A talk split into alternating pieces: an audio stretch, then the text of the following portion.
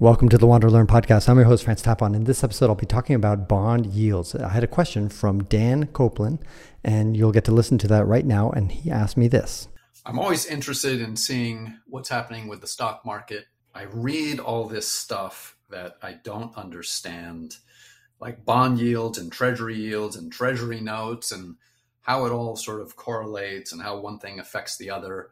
So uh, I was hoping that you could explain um, sort of as if you're talking to a preschooler, how all this stuff works. For example, I, I read this morning anticipation of higher rates has lifted bond markets, pushing the yield on the 10 year US Treasury note to a pandemic era high of 1.84% on Tuesday.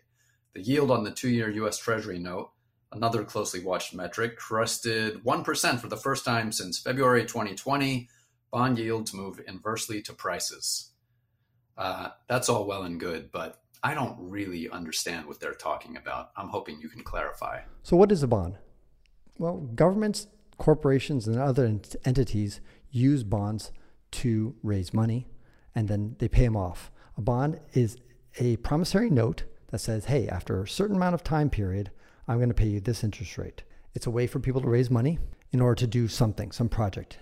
So, for example, the federal government might want to build an interstate highway or wants to build a new battleship for their navy. Well, it's going to cost them millions, of, billions, and billions of dollars. So they go to the market and they say, "Hey, can we borrow money from you guys, and we'll pay you this such such interest rate?"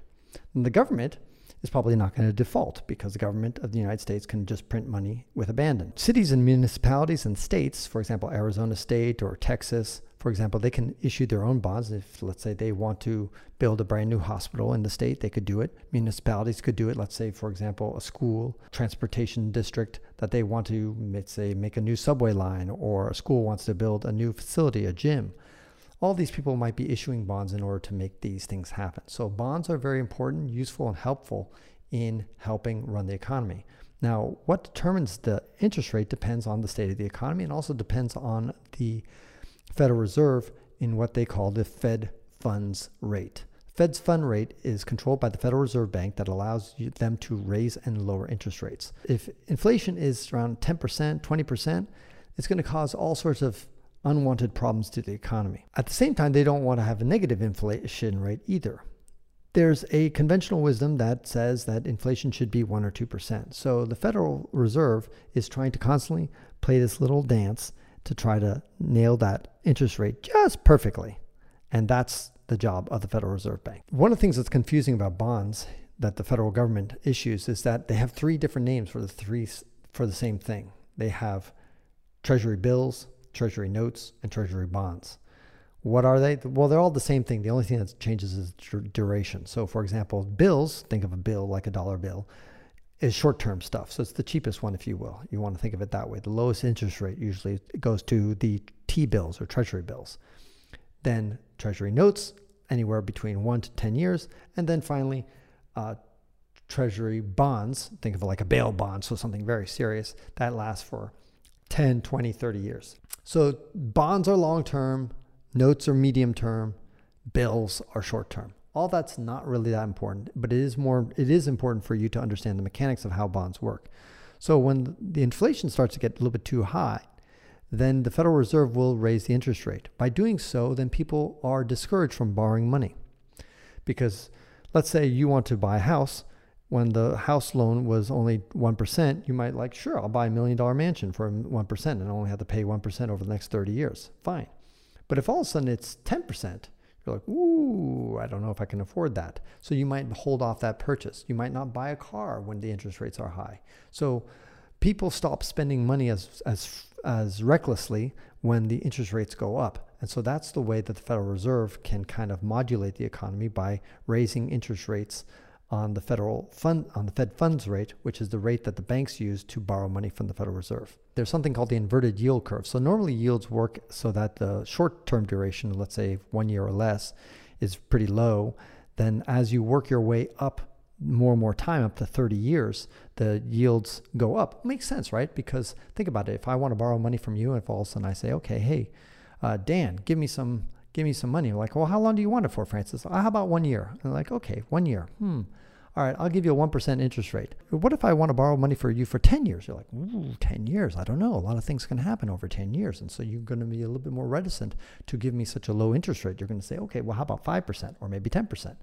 for a 10 year period. So you're going to charge, what about 30 years? Ooh, a lot of stuff can happen over 10 years. I'm going to charge you 12%. And usually the, the interest rate will increase when the time increases.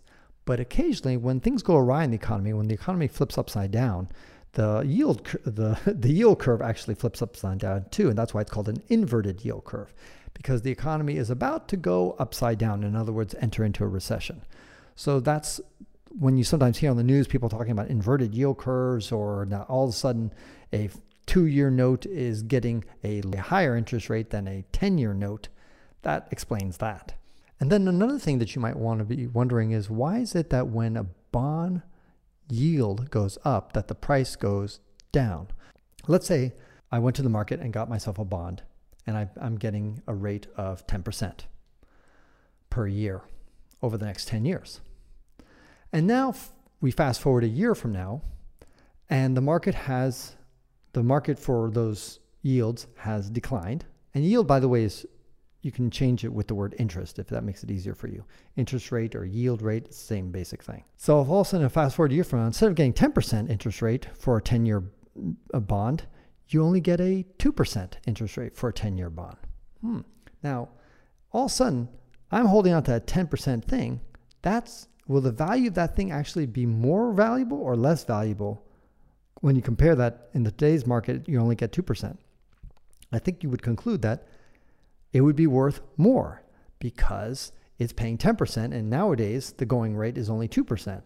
So that's why when the yield goes down, the price of the previous bonds go up. And the reverse is true. Think about it that.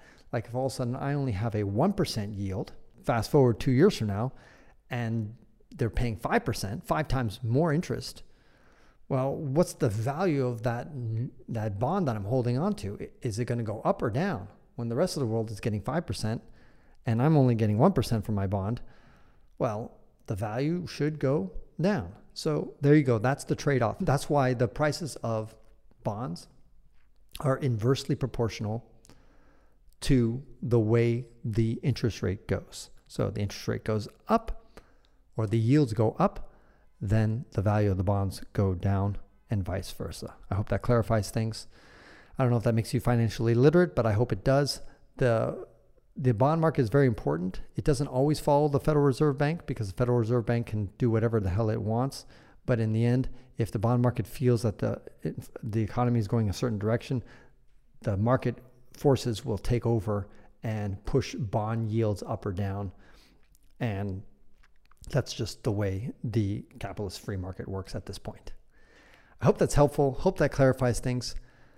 And this is Francis Tapon encouraging you to wander and learn.